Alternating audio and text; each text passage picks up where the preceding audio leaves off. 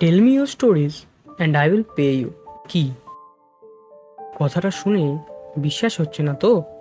এক মুহূর্তের জন্য শুনে ভাবলে এ আবার কেমন ধরনের কথাবার্তা, এরকম হয় নাকি? বিশ্বাস না হওয়ারই কথা যদি না তুমি পুনের একজন ইঞ্জিনিয়ার রাজ দাগওয়ারের নাম না শুনে থাকো। গত বছর ওই জানুয়ারি মাস করে এনার কথা বিভিন্ন নিউজ পোর্টালে খুব ফেমাস হয়েছিল। রাজ প্রতিদিন সন্ধ্যে 6টা থেকে রাত প্রায় 10টা পর্যন্ত ফার্গুসন রোডে দাঁড়িয়ে থাকতো হাতে একটা বোর্ড নিয়ে, আর তাতে লেখা থাকতো tell me your story and I will give you 10 rupees.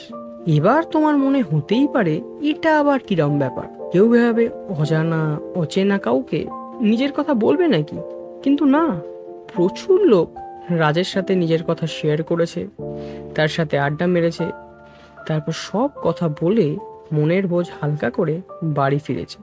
কিন্তু আমি আজকে রাজের কথা তোমায় বলছি কেন? হাই, হ্যালো, কেমছো? ও সরি, বাংলা তো। নমস্কার বন্ধু, আমি রনিত, আর আজকে তোমাকে বলছিলাম রাজের কথা। কিন্তু কেন বলছিলাম? বলবো, সব বলবো। তাহলে চলো শুরু করা যাক। আজ থেকে প্রায় 1 বছর আগে রাজ #DepressionMukt বলে একটা ক্যাম্পেইন শুরু করেছিল।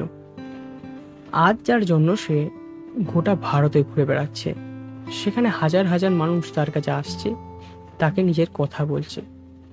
এখানে 10 টাকাটা তো শুধুই একটা অজুহাত মাত্র। আজকের দিনে সোনার লোকেরই বড় অভাব, সবাই কিছু না কিছু বলছে, কোনো একটা বিষয়ে সবার আলাদা আলাদা কিছু বক্তব্য আছে। এখানে কেউ বিষয়টা সম্পর্কে বেশি জানে, কেউ বা খুব অল্প জানে, কিন্তু সবাই তাদের বক্তব্য জানায় আর চায় লোকে যেন তার কথাই শুনুক। আর কেউ তার কথা ভালো বললে তাতে আলাদা ধরনেরই একটা সেলফ অ্যাপ্রিসিয়েশনের সুখ পায়। কিন্তু এসবের ভিড়ে আরও একদল আছে যাদের সত্যিই কিছু বলার আছে। বাবা মা, ফ্যামিলি, বন্ধু বান্ধবদের হাজার হাজার কথার ভিড়ে তাদের নিজেদের কথা হারিয়ে যাচ্ছে মনের চিলে কোঠায়। কথার ওপর কেবল কথা জমে জমে সিলিং ছুটে যায়, কিন্তু মুখ ফুটে বেরোতে পারে না। ফলে শুরু হয় মন খারাপ, মানসিক চাপ আর ডিপ্রেশন। কারণ আজকের দিনে সোনার লোকেরই বড় অভাব। আজকালকার দিনে আমাদের ইগোগুলো এমনই যে আমরা আমাদের কষ্টের কথা, দুঃখের কথা তখনই কারো কাছে বলি যখন হয় সে আমার কাছের লোক, না হলে আমরা খুবই কষ্টে আছি।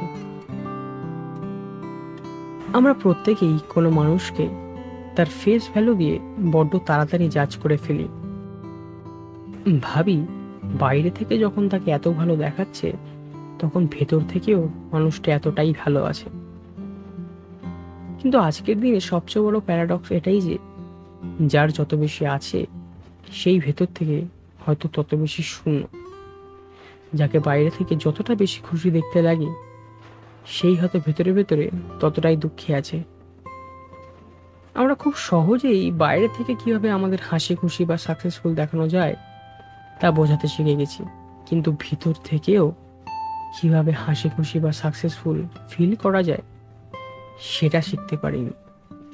এবার ভেবে দেখো তো, তোমার কাছের বা আশেপাশের কোনো মানুষই হয়তো নিজের মনের কথা কাউকে না বলতে পেরে আস্তে আস্তে ডিপ্রেসড হওয়ার দিকে এগোচ্ছে।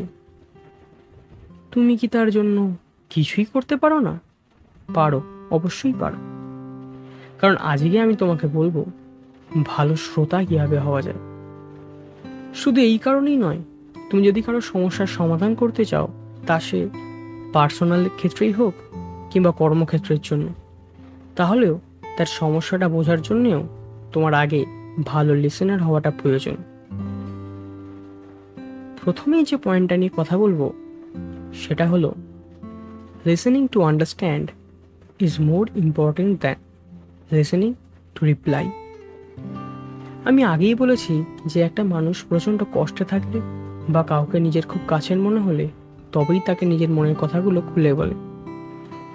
সেক্ষেত্রে যখন সে কোনো কথা বলছে তখন তোমার কিছু মনে হতেই পারে যে এটা বলি ওকে, কিন্তু এর চেয়েও বেশি জরুরি ওর কথাটা শোনা আর শুনে বোঝা যে ও কেন কথাটা বলছে। Our silent presence can be more powerful than a million empty words. কখনো কখনো দেখা যায় কেউ তার সমস্যার কথা কাউকে বলছে আর সে সেটা ঠিকভাবে না শুনেই তাকে হাজার রকমের ভুলভাল প্রশ্ন করে যাচ্ছে। এতে কি আদৌ কোনো লাভ হয়? এর চেয়ে খানিক চুপ করে তার কথাগুলো শুনলে সেটা বেশি লাভদায়ক হতো নাকি? কখনো কখনো তোমার চুপ করে শোনাটাই উল্টো দিকের মানুষের কাছে সবচেয়ে বেশি লাভদায়ক হয়। Rarely do people want an active solution to their problems before they have been thoroughly heard and understood. অনেক সময় আমাদের যখন কেউ তার সমস্যার কথা বলতে আসে তখন হয়তো সে নিজেও জানে যে সমাধান কি করে করা যেতে পারে বা এই সমস্যার ফলে তার লাইফে আরও কী কী সমস্যা আসতে পারে, কিন্তু সে এইসব কিছুই তার শ্রোতার কাছ থেকে প্রথমেই শুনতে চায় না। সে শুধু চায় তার কথাটা যেন কেউ পুরোপুরি শোনে। অনেক সময় দেখা যায় শুধু নিজেরই কাউকে না বলতে পারা কথাগুলো বলেই অনেকের মন হালকা হয়ে যায় আর তাতেই তার সমস্যার অর্ধেক সমাধান হয়ে যায়। এই জন্যই লোকজন আসছিল আর রাজকে তার গল্প শুনিয়ে যাচ্ছিল। তবে এর সাথে আরও একটা জরুরি পয়েন্ট আছে, সেটা হলো ডোন্ট জাজ so quickly and show some interest that you really want to know his or her story. Don't জাজ a book by its cover প্রবাদটা এত জনপ্রিয় হওয়া সত্ত্বেও বাস্তব জীবনে আমরা কিন্তু বইকে তার কভার দেখেই জাজ করে ফেলি। আমরা ভুলে যাই every story has 2 point of views. এর মধ্যে একটা ভিউ ঠিক আর একটা ভুল এমনটা নয়, হয়তো দুটোই ঠিক কিংবা দুটোই ভুল।